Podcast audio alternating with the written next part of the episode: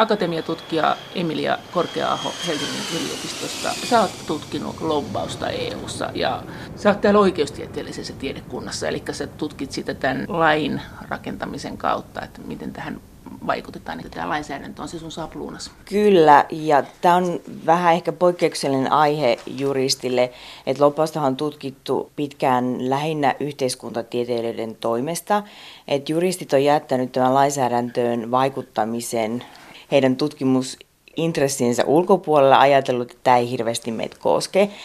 Nyt mulla on aika vähän kollegoita tällä hetkellä Euroopassa, jotka tutkii tätä lopausta, mutta kyllä että mä tutkin loppausta siitä näkökulmasta, että minkälaisia oikeudellisia raja-aitoja meidän pitää ottaa huomioon silloin, kun me tutkitaan sitä, että kuka vaikuttaa, millä resursseilla vaikutetaan ja mitä intressejä. Jos ajatellaan EUta ja sitten ehkä kannattaa verrata nyt sit Suomen käytäntöihin, mm. niin missä ne on ne raja-aidat, että mitä lain mukaan ei saa tehdä EUssa, mitä ei saa tehdä Suomessa ja mitä saa? Mun tutkimushan on projektina vasta alkanut ja mä jollakin lailla vasta rakennan no. sitä semmoista kehikkoa, jossa mä sitä katson, että, että Suomessahan meillä ei ole oikeastaan niin minkäänlaista loppausta nimenomaisesti sääntelevää normistoa. Eikö? Ää, meillä ei, ei ole normeja. Siis, siis meillä on tämmöisiä niin kuin erilaisia eettisiä, vähän tämmöisiä itsesääntelytyyppisiä normeja, mutta muuten meillä on aika lailla luotettu siihen, että koska tämä on pieni maa ja meillä on jonkinlainen semmoinen avoin hallintokulttuuri, että me ei tarvita sen eh, niin kuin tarkempaa sääntelyä. Nythän on tietysti ollut paljon julkisuudessa nämä niin kutsuttuun pyöröovi-ilmiöön, eli siihen, että julkiselta puolelta siirrytään yksityiselle sektorille. Ja siihen liittyvä tämä mahdollinen karenssisopimus, että pitäisikö asettaa joku aika, että sä et voi heti sen julkisen tehtävän jälkeen siirtyä yksityiselle puolelle.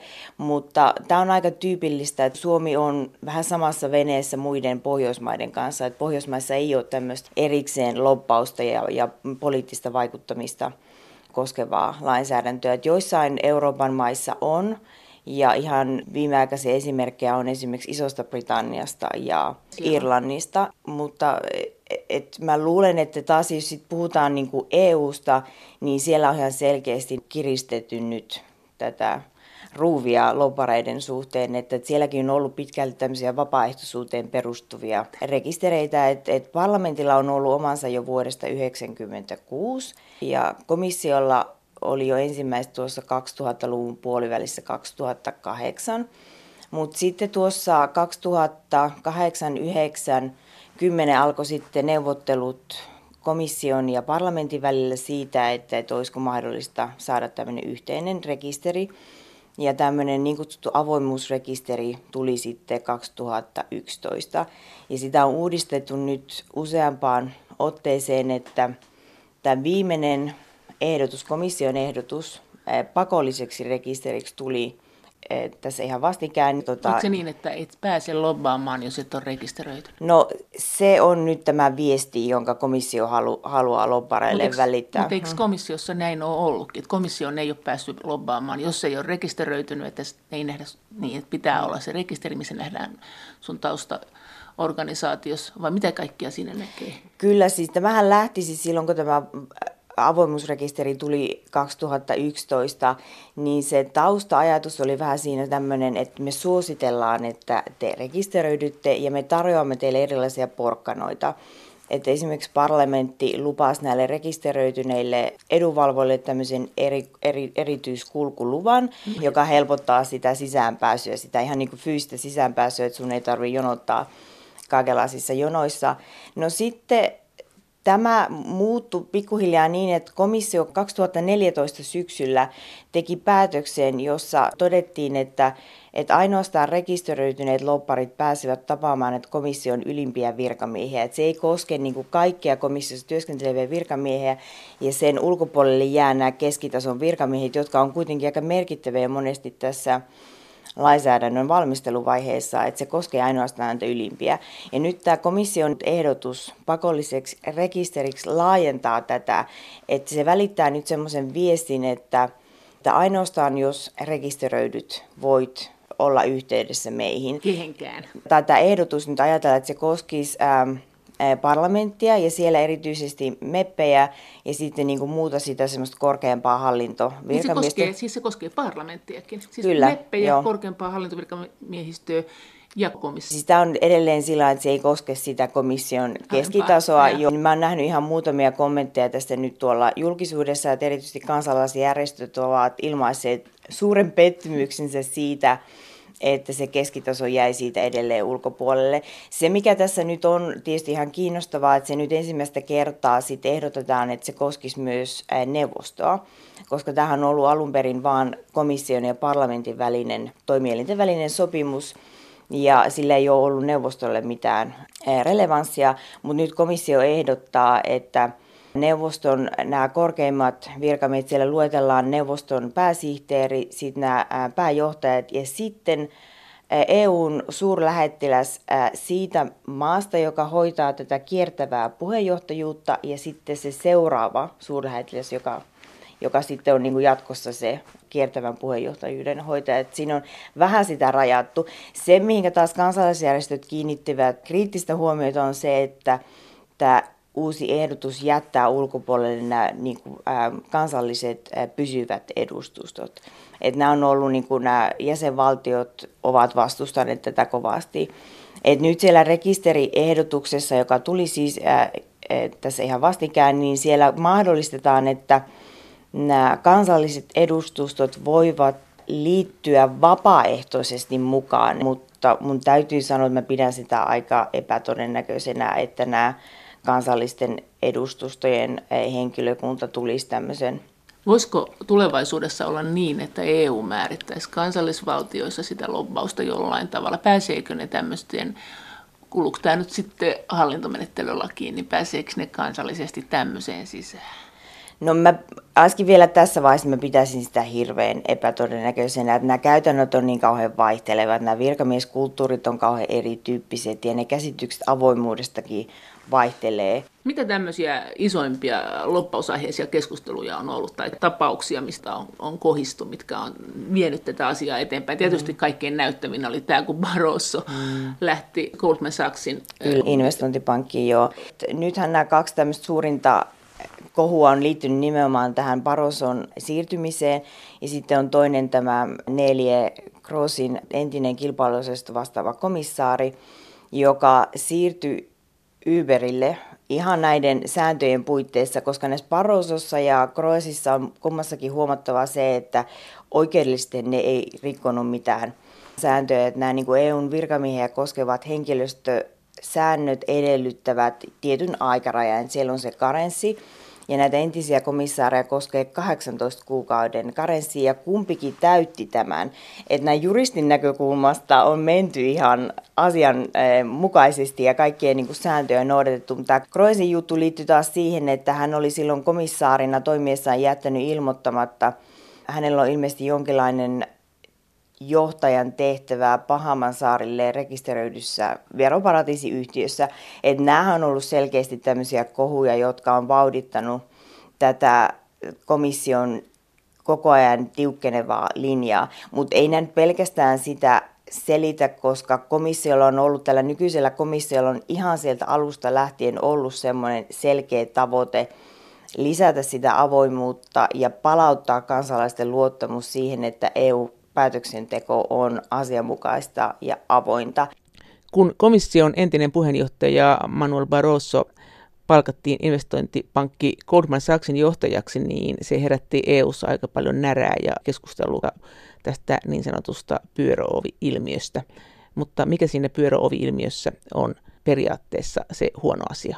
Akatemiatutkija Emilia Korkea-aho Helsingin yliopistosta. Siihen liittyy semmoinen aika voimakas yksityisen ja julkisen edun välinen ristiriita tai konflikti. Esimerkiksi ihan niin yksinkertaisemmalla kyse voi olla siitä, että komissiosta pois siirtymä virkamies vie mukanaan semmoisia tietoja ja kontakteja, joita sitten hän voi käyttää siellä uudessa työpaikassa ja edistää sitten tämän nykyisen työnantajansa etua. Että se on ihan selvää, että jos sulla on siellä komissiossa vaikka sun entisiä työkavereita, niin sun on hirveän paljon helpompi saada se tapaamisaika sovittua ja saada semmoisia myötämielisiä ihmisiä kuuntelemaan, että mikä, mikä sun huoli on. Että tämä samahan näkyy myös tässä kotimaisessa keskustelussa, että, että, että ollaan huolissaan siitä ihan aiheellisesti, että siirtyy tätä tietoa. Salaistakin. Ja, no vähemmän ehkä semmoista salaista, koska kyllähän virkamiestä sitoo semmoinen salassapitovelvollisuus myös siinä vaiheessa, kun hän siirtyy uuteen työpaikkaan, että, että ei ole ehkä kyse ihan välttämättä salaisesta tiedosta, vaan ylipäätään tämmöisestä ymmärryksestä, että miten esimerkiksi joku sote on valmisteltu. Et millä kärjellä mm, ja missä on ne heikot mm, kohdat. Just näin, joo, ja kenen kannattaa olla missäkin vaiheessa yhteydessä. Että ehkä tämmöisen tiedon siirtyminen on se kaikkein niin kuin, no, hankalin asia. No sä oot tutkinut ennen kaikkea kun sä teit sun väitöskirjaasi, niin tätä, että miten eri valtiot lobbas EUta. Tässä kun oli tämä kemikaaliasetus, tämä REACH-asetus, joka 2007 tuli voimaan, se oli hirveän iso juttu ihan niin, maailmantaloudellisesti, koska se nyt on semmoinen asetus, että EU on siinä edelläkävijä, että tämän REACHin askelmerkkien mukaan, kun se nyt määrittelee näitä kemikaalien mm. turvallisuuksia ja miten niitä pitää säätää ja mitä missäkin vaiheessa pitää eri kemikaalien kanssa tehdä, niin se on semmoinen, jota seurataan muualla ja muissakin maissa ja kun, kun tämän säätelyn to, to, toteuttaa, niin pääsee sitten EU-markkinoille ja pääsee aika paljon muuallekin, mm. kun voi sanoa, että joo, mm. tämä menee Riitsin mukaan. Millainen härdelli, eikö se näin ollut suunnilleen tämä asia muuten? Eikö mä asiavirheitä? Ei, kyllä tämä härdelli oli kova ja tähän nyt on jo, siis se on ihan totta, että se hyväksyttiin 2006, se tuli voimaan 2007 ja siihen valmisteluvaiheeseen, joka tapahtui tuossa 2000-luvun alussa, niin siihen liittyy massiivinen loppauskampanja. Ja mä luulen, että se on ollut ehkä yksi isoimmista EUn historiassa. Nyt mä luulisin, että näihin tietoturva-asioihin liittyvä loppaus on ehkä jollakin lailla vielä massiivisempaa kuin tämä kemikaaliasioihin liittynyt, mutta se oli silloin aikoinaan aivan poikkeuksellista. Ja se, mikä siitä teki niin poikkeuksellisen, oli nimenomaan se, että se loppaus ei ollut vaan EUn sisäinen asia, vaan EUhun kohdistui todella voimakas paine myös EUn ulkopuolelta. Ja mä oon tutkinut erityisesti sitä, että kuinka Yhdysvallat, Kiina ja Japani loppasivat EUta silloin, kun sitä asetusta valmisteltiin. Ja kyllä sitä on ollut ihan huomattavissa määrin ja he omaksu hirveän erilaisia strategioita. Et sen tutkimuksen perusteella näyttää siltä, että Yhdysvalloilla oli aika semmoinen jopa ehkä aggressiivinen, aika suoraviivainen tapa lähestyä päätöksentekijöitä ja selittää, että millä lailla he kokee, että tämä kemikaaliasetus on hankalaa. Sitten taas Japanikin lobbasi aika lailla, mutta selkeästi heidän tyylinsä oli hienovaraisempaa ja he pitkälti nojautuvat siihen, että he niin pyrkivät antamaan tietoa siitä, että millä lailla tämä asetus näyttäytyy ongelmallisena, jos mietitään ihan niin kuin japanilaisia niin kuin tuottajajärjestöjä. Kiinassa kiinnostavaa on se, että näyttää siltä, että kiinalaisilla ei ollut välttämättä mitään suoraa kontaktia instituutioihin, että ilmeisesti se loppaus ja vaikuttaminen, joka tapahtui, tuli jäsenvaltioiden kautta. Et ilmeisesti näyttäisi siltä, että kiinalaiset olivat jonkun verran yhteydessä esimerkiksi saksalaisiin toimijoihin ja sitä kautta pyrkivät vaikuttamaan tähän eu päätöksentekoon. Mutta se on totta, että se kampanja, joka silloin käytiin, oli massiivista. Se, mikä mun tutkimuksessa osoittautui kauhean kiinnostavaksi, oli se, että tämä loppaus ei millään lailla loppunut siihen, kun se kemikaaliasetus hyväksyttiin ja julkaistiin sitten virallisessa kirjassa, että se loppaus jatkuu sitten tässä, ja jatkuu edelleen tässä täytäntöönpano. Vieläkin. Vieläkin, että vaikka tästä nyt on kymmenen vuotta, niin se loppaus on aika massiivista. Ja se johtuu siitä, että se kemikaaliasetus on, on todella iso. Joo. Et niitä sivuja on joku 900, että siellä on ihan valtavasti sääntöjä. Ja osahan niistä on aika yksityiskohtaisia, mutta siellä on myös paljon sellaisia sääntöjä, jotka jättää sitä harkintavaltaa sitten sille lain soveltajalle. Siis eri maissa erilaista harkintavaltaa? No se jättää harkintavaltaa komissiolle ja se jättää niin kuin jonkun verran myös ähm, harkintavaltaa tälle kemikaalivirastolle ja myös niin kuin kansallisille viranomaisille.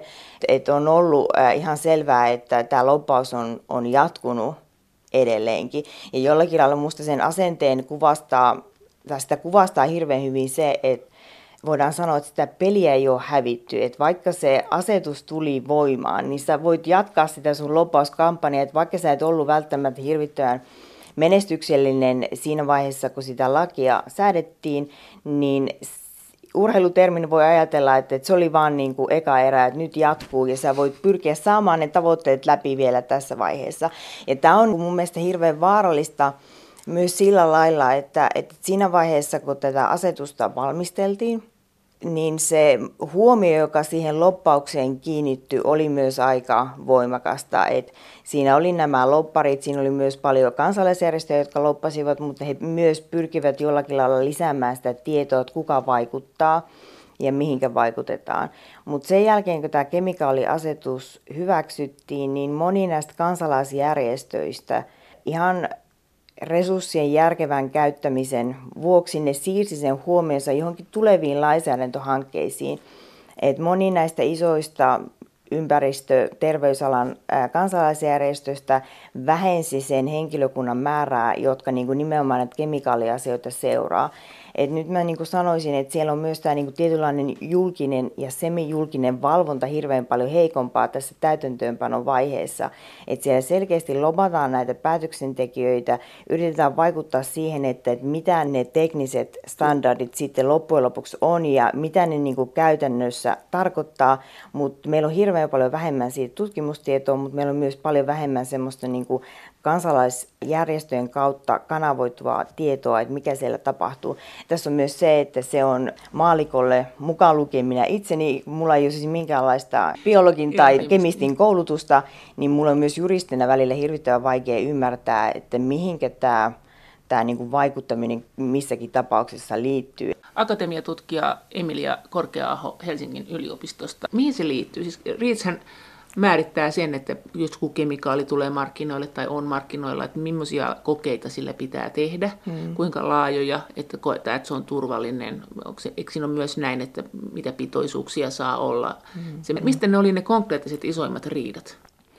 No silloin, kun sitä kemikaaliasetusta ähm, valmisteltiin, niin siellä oli niin kuin pitkälti oli kyse siitä, että kenen vastuulla on osoittaa, että se kemikaali on turvallinen, että se eurooppalainen lainsäädäntö ennen REACHia, eli tätä kemikaaliasetusta, lähti siitä, että se tietynlainen todistamisvelvollisuus oli aina julkisella niin kuin viranomaisella, että julkisen viranomaisen piti pystyä tuottamaan tarpeellinen määrä informaatiota, jotta voitiin sanoa, että tämä kemikaali on vaarallinen ja sitä ei voida esimerkiksi markkinoida.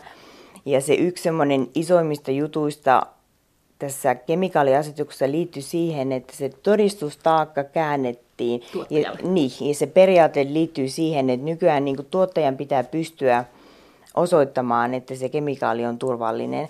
Ja siellä on semmoinen äh, periaate siellä, että, että esimerkiksi markkinoille pääsee siinä vaiheessa, kun sulla on niin kuin riittävä määrä semmoista informaatiota ja dataa, joka osoittaa, että, että se kemikaali voidaan niin kuin se, päästää markkinoille. Se oli, mm. se oli siis aikaisemmin näin, että, että siis voidaan myydä jotakin ainetta ja sitten todeta, että oho, se olikin DDT ja tehdä näitä tutkimuksia, mutta että kaikki saa myydä, kunnes joku keksii tehdä ne tutkimukset. Kaikkiahan ei tutkittu, niin sä sanoit.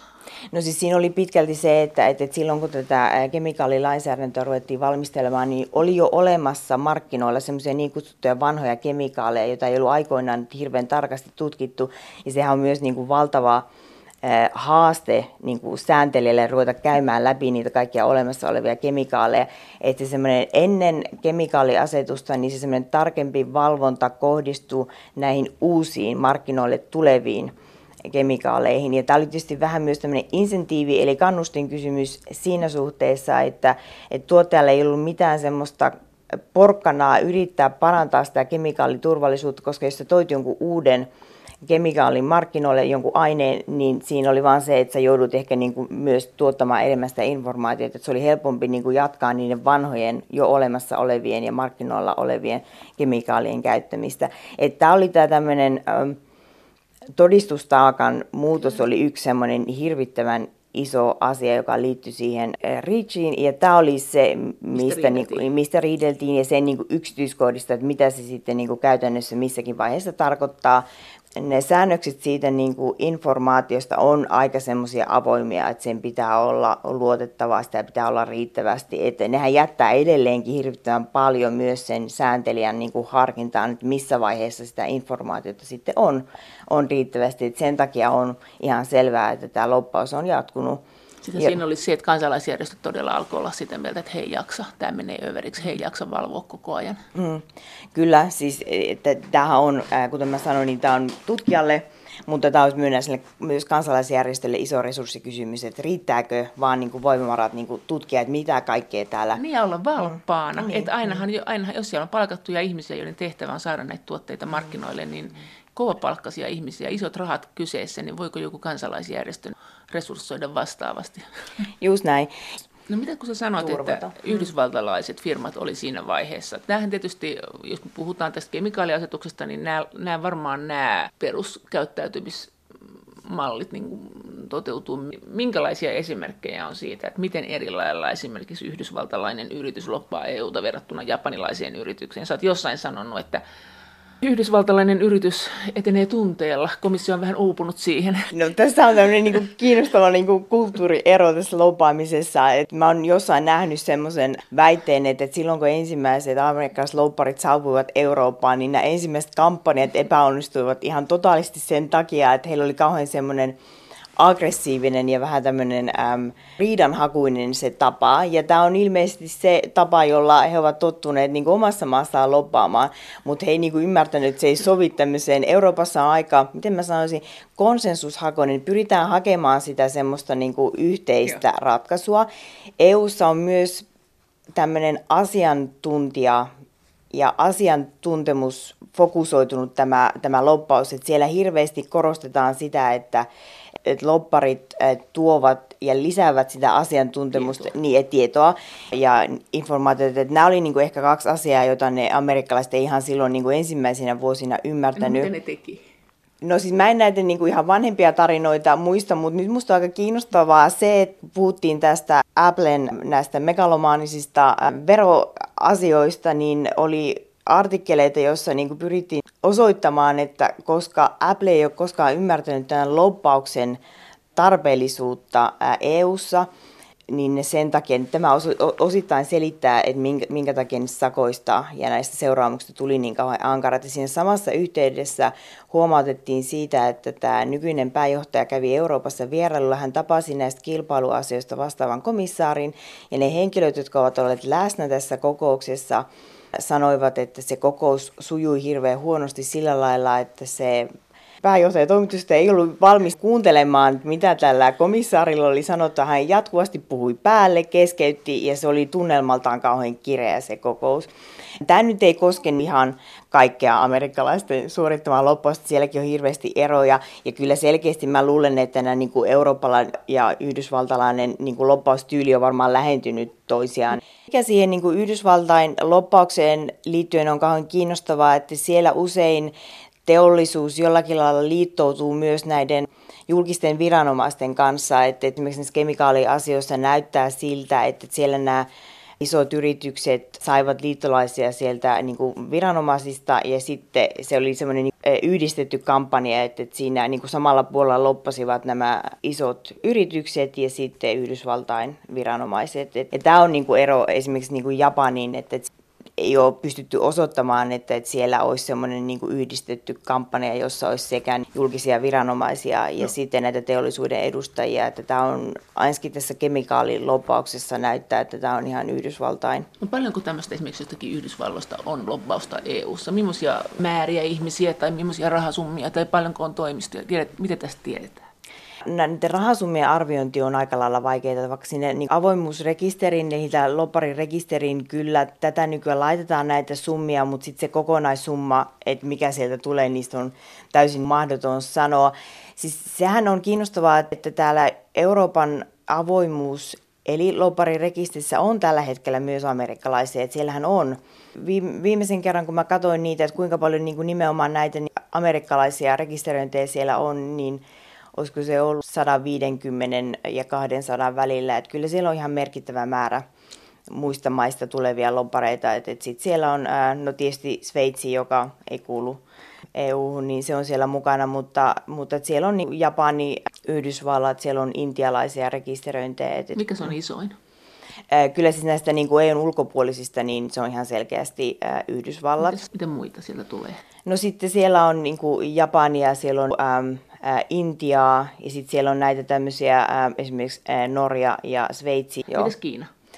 Kiina on ollut semmoinen kiinnostava asia, että siellä oli hirveän pitkään, kun mä seuraan sitä ja. sillä säännöllisesti, mä käyn katsomassa, että onko tullut uusia rekisteröintejä, että siellä oli pitkään vaan ihan kaksi, mikä ei tarkoita todellakaan sitä, että, että ainoastaan nämä kaksi lobbaa, vaan se, että siellä on ollut tietynlaista haluttomuutta käyttää hyväkseen tätä rekisteröintimahdollisuutta. Nyt siellä on jonkun verran niitä tullut lisää, mutta se on mun mielestä edelleenkin alle kymmenen akatemiatutkija Emilia Korkeaaho Helsingin yliopistosta. Olette sitä mieltä, että ylipäänsä tätä lobbareiden ja EUn välistä vuorovaikutusta pitäisi vähentää sen takia, että se olisi myös saatavilla tai että se olisi myös mahdollinen jollekin pikkujärjestölle saada siellä äänensä kuuluville, koska varmaan kuitenkin näin on, että loppauksesta ei päästä eroon eikä osin halutakaan. Mm.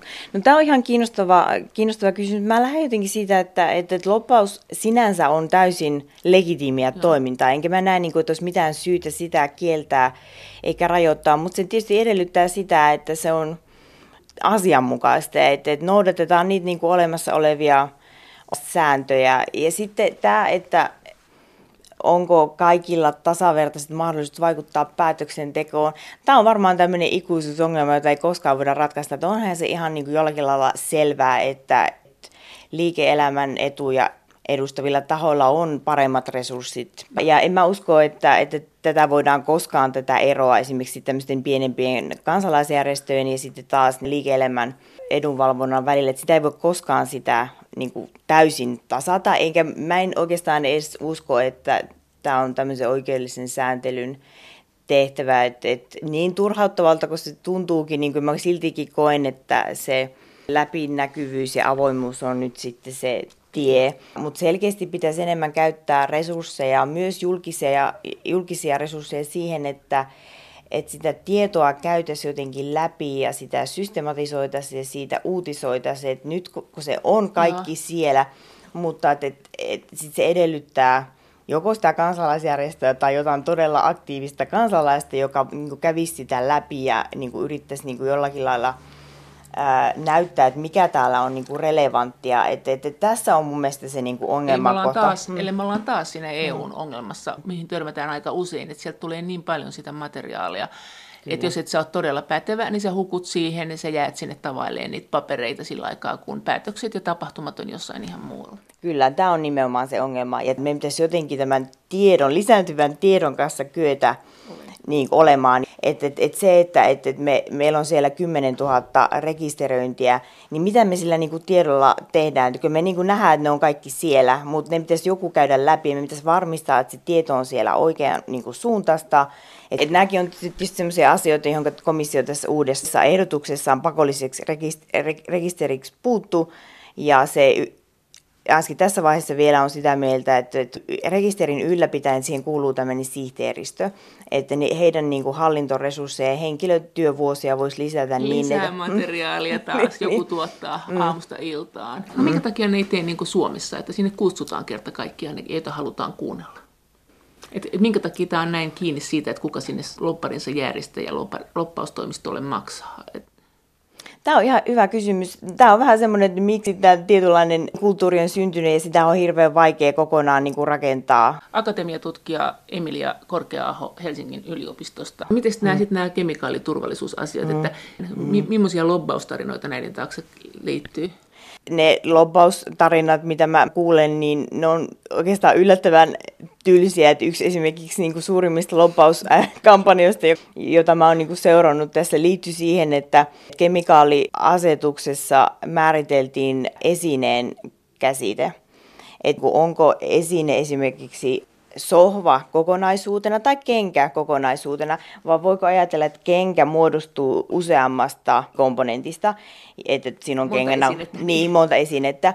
Ja tähän kuulostaa todella tylsältä, mutta täällä oli hirvittävä iso merkitys, koska sitten se niin tiivistyy siihen, että pitääkö sun huolehtia, että ne tietyt pitoisuudet pysyy alle siinä niin kuin koko kengässä vai niissä yksittäisissä osissa. Ja jos ne on niissä yksittäisissä osissa, niin sittenhän ne säännöt on niin tiukempia. Aa, ja tämä käytiin mm. tämä esine, taistelu sitten joka ainoan esineen suhteen, että onko pöytä ja pöytän jalat ja kenkä ja no, nauhat. No, tämä ei käyty jokaisen yksittäisen esineen suhteen, vaan, vaan tätä keskustelua kyllä käytiin tämmöisellä yleisellä tasolla Joo. aika pitkään.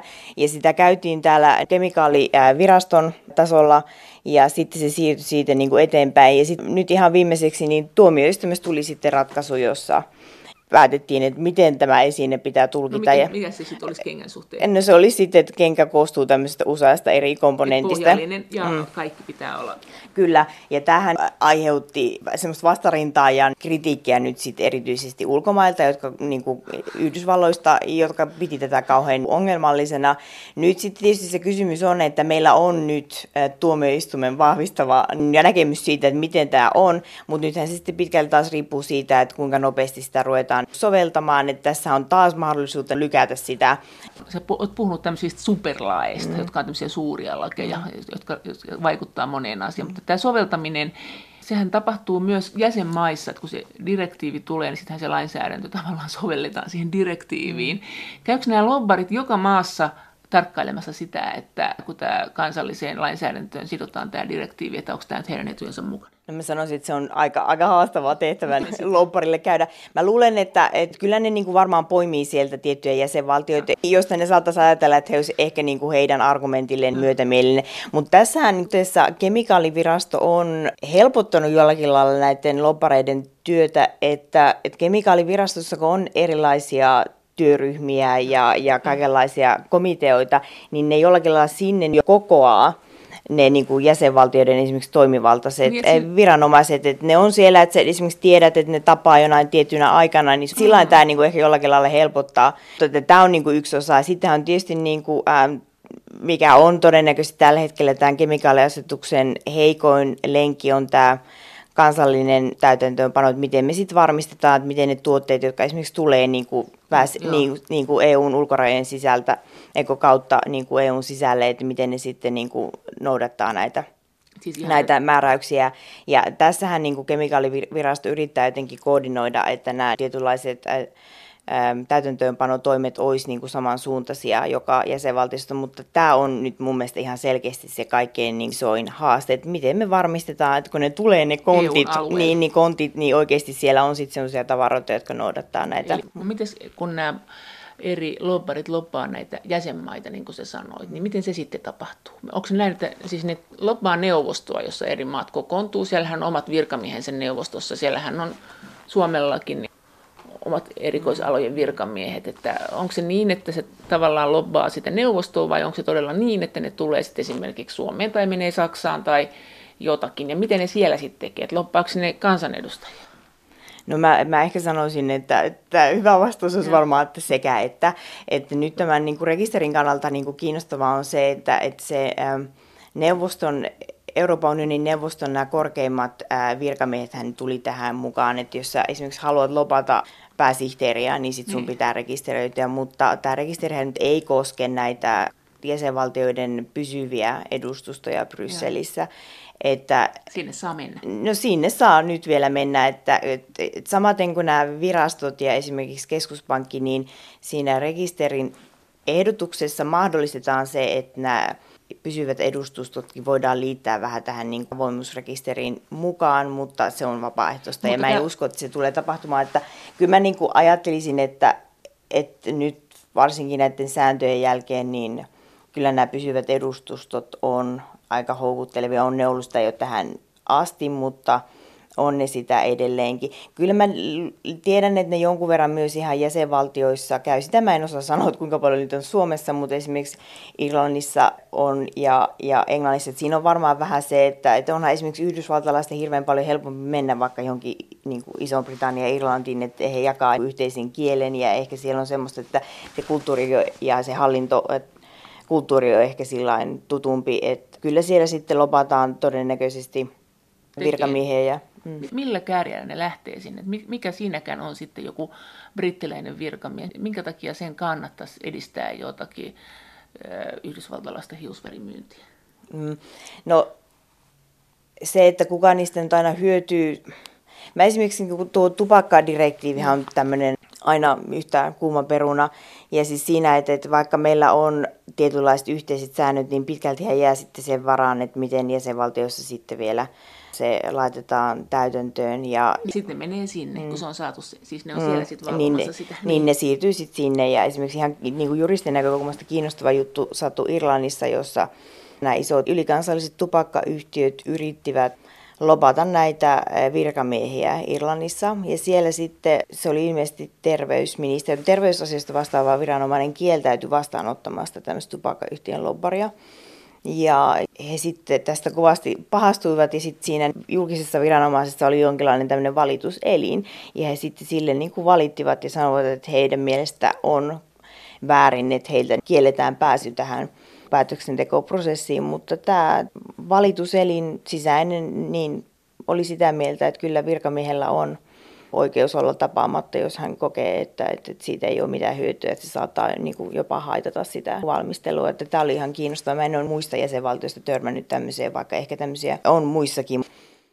Tämä loppaushan nyt ei ole pelkästään sitä, että nämä kolmannet maat ottaa niin kuin suoraan yhteyttä, vaan nehän myös niin kuin keskustelee esimerkiksi kemikaaliasetuksesta tuolla VTOssa.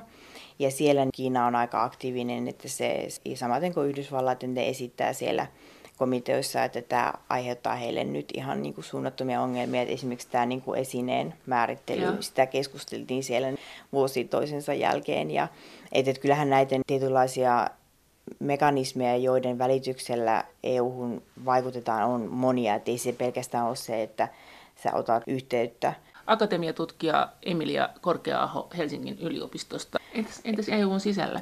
Paljonko lobbaa EU tavallaan nämä yritykset eri valtioissa? Siis tarkoitatko sä esimerkiksi niin kuin saksalaiset? Mm, saksalaiset mm. yritykset ja siis ke, minkä maan yritykset siellä lobbaa eniten? No kyllä mä luulen, että kemikaaliasioissa, kun Saksallahan on no. näitä isoja kemikaalialan firmoja, niin saksalaiset on aika niin kuin voimakkaita. Että kyllähän ne tietysti jollakin lailla pyrkii vaikuttamaan sen oman hallituksensa kautta, mutta kyllähän sitten on ihan suoraan yhteydessä. Ja tämä mun mielestä taas palautuu siihen, että heillä on sitä semmoista teknistä asiantuntemusta, koska niin kuin EUn loppaukselle kauhean tunnus omasta on se, että mitä paremmin sä oot perillä niistä viimeisistäkin teknisistä ja kauhean puuduttavista ja tylsistä yksityiskohdista, niin sen vahvempi sä oot. Ja, ja tämmöistä tietoa ne yrittää sitten niin kuin esimerkiksi suoraan komissiolle. Että EUhan niin kuin luo myös jollakin lailla tarvetta tämmöiselle, lop- niin, niin, koska siis esimerkiksi komissiohan on byrokratian aika pieni ja nehän tarvii hirveän paljon sitä asiantuntemusta. Että tässä on vähän, tämä on niin tämmöinen kysyntä ja tarjonta niin kuin kohtaa. Että, että, että sen näkökulmassa pystyy kääriin siihen asiantuntijuuteen ja välttämättä komissio ei pysty sanomaan, että kuten huomaatte, niin tuo mm. yhdiste, niin siihen tarvitaan lyijyä, se on tulee teille halvemmaksi, mm. tai arseenia, mm, että, mm. Että voisitte kyllä korvata sen tuolla, se olisi mukavampaa. Että se, komissio ei, se ei ehkä mm. tasaiselta pysty näissä asioissa, tietysti kemikaalivirasto mm. pystyy mm. keskustelemaan. Joo, joo, mutta kyllä se on niin kuin pitkälti, tämä loppaus on tämmöistä, niin kuin, tämä on ehkä se niin kuin mun tutkimuksen yksi niistä niin kuin selkeimmistä havainnoista, tämä on tämmöistä niin kuin asiantuntijakeskustelua, että jos sä haluat siellä lopata, sun pitää oikeasti tietää ne, niin kuin ne niin kuin pienimmätkin yksityiskohdat, ne tekniset yksityiskohdat, ja loppauksen onnistuminen mitataan vähän tällä, että sulla pitää olla semmoinen, että nyt jos me niin kuin vaikka tätä raja-arvoa niin kuin lasketaan 0,9-0,7, sulla pitää olla ihan tämmöistä niin yksityiskohtaista tietoa, sun pitää selittää, että mitä se niin kuin vaikuttaa, miksi se on tarpeellista. Ja onhan tämä tietysti tähän tekee myös siitä loppauksesta jollakin lailla vähän semmoista neutraalimpaa, että sun ei tarvi sanoa, että okei, että se mitä nyt ehdotatte, niin tarkoittaa, että meidän liikevaihto niin kuin laskee tai meille tulee tästä jotain ää, negatiivisia taloudellisia seuraamuksia, vaan sä jotenkin käärit sen semmoisen niin asiantuntijakieleen. Että, Johon arvot piiloutuu. Niin, just näin, että tähän vähän liittyy tämmöinen tietynlainen neutralisointi myös mut tähän tämmöiseen asiantuntijalopaukseen. Mutta arvot, hmm. arvot ja politiikkahan on aina läsnä. Se tavallaan piilotetaan, siitä ei puhuta ääneen. Onko se jotenkin sopimatonta sanoa, että täällä on nämä ja nämä tulonjakovaikutukset?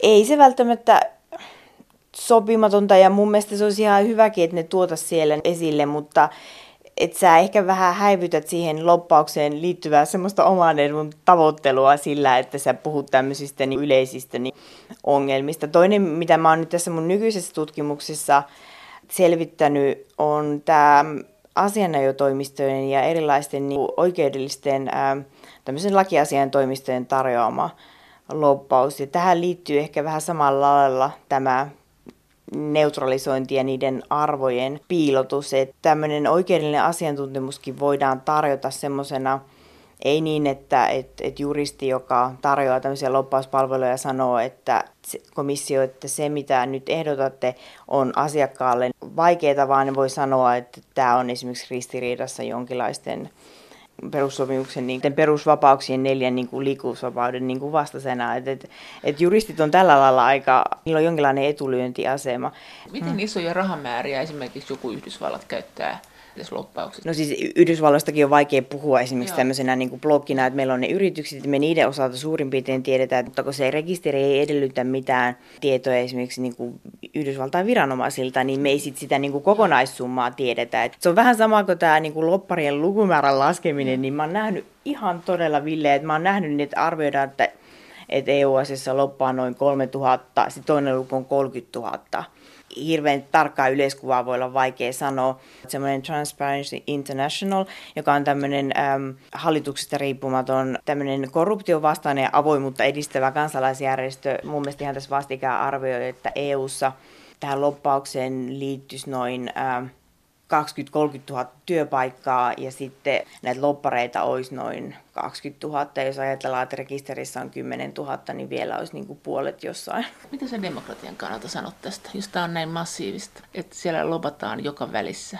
mm. ja ja, me, ja sä sanoit itsekin, että me, me ei saada enää selville enää, että, mm. että kuka lobbaa, mitä loppaa, mm. mistä kannattaisi lobata. Että se on ihan oma ammattikuntansa. Että ennen meillä oli virkamiehet, ja puolueet, jotka sentään esimerkiksi lehdissänsä kertoo väliaikatietoja, mutta että onko tämä mennyt tämä päätöksenteko tai lainvalmistelu jotenkin kansan tavoittamattomiin. Niin no, tässä on ehkä vähän se, että jos ajatellaan, että meillä on niin etujärjestöjä, niin, äh, niin ehkä sitten, sitten me aina niin kuin tiedettiin vähän, että mitä ne ajaa. Että se oli silloin niin kuin maailma oli jotenkin helpompi hahmottaa. Että nyt kun meillä on tullut näitä tämmöisiä uusia palveluntarjoajia, on ne sitten jotain vaikuttajaviestintätoimistoja tai vaikuttajavaikuttamista tai niin ne on jollakin lailla äm, vähän semmoisia kasvottomia, että me ei oikeastaan enää tiedä, kuka siellä taustalla on. Ja, ja mä kattelin näitä joskus ihan nopeasti näitä kotimaisia yrityksiä, jotka tarjoavat tämmöisiä palveluita, niin että he ei niin kuin ilmoita siellä suoraan näitä asiakkaita. Että siellä saattaa olla esimerkkejä jostain projekteista joita on, ja tämmöisistä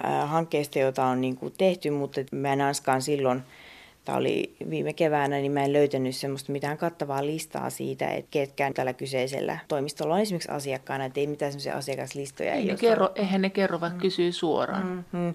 Näin on, että kyllä mä, niin kuin mä pidän tätä kauhean ongelmallisena. Kyllä musta tuntuu, että, että Suomessa pitäisi vakavasti esimerkiksi harkita jonkinlaisen lobbarirekisterin. Onko siinä EU-lobbarirekisterissä, niiden pitää sanoa ne asiakkaat? Kyllä siis siellä niin, äh, lukee, että, että kenelle tehdään ja no. siellä näkyy myös se, että jos siellä on niin kuin joku asiakas, niin sit sanotaan, että se niin kuin vaikka 10 000 euron arvosta hoidetaan näitä. Että kyllä se on parempi, mutta siis on osoitettu myös, että se kaikki informaatio, joka siellä on, ei välttämättä pidä paikkaansa. Mutta sä oot silti sitä mieltä, että Suomessa pitäisi olla vastaava, että nämä toimistot ja toimijat kertoo, kenen etuja he ajaa.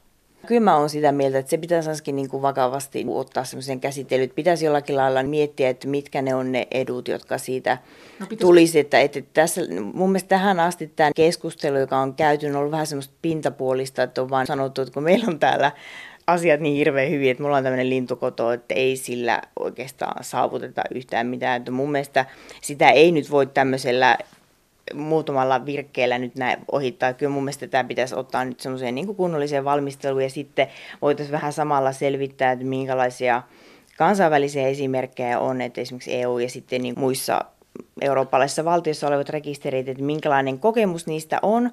Että olisiko tässä nyt kuitenkin jotain semmoista, joka olisi niin meillekin ää, järkevää. Ylipäätään tämmöinen niin julkinen keskustelu. Musta tuntuu, että Suomessa on välillä vähän semmoinen ajatus siitä, että niin kauan kuin mitään lakia ei ole rikottu, että tässä ei ole mitään rikollista, niin kaikki on ihan ok. Että me ollaan tällä lailla vähän legalisteja. Että mä ehkä kaipaisin erityisesti tähän loppauskeskusteluun semmoista, että ymmärretään, että vaikka lakia ei olisikaan rikottu, niin ei se, mitä on tehty, niin ei, se ei näytäkään hyvältä. Mä kokisin sen myös uhkana tämmöiselle demokraattiselle prosessille. Näin sanoi akatemiatutkija Emilia Korkea-aho Helsingin yliopistosta.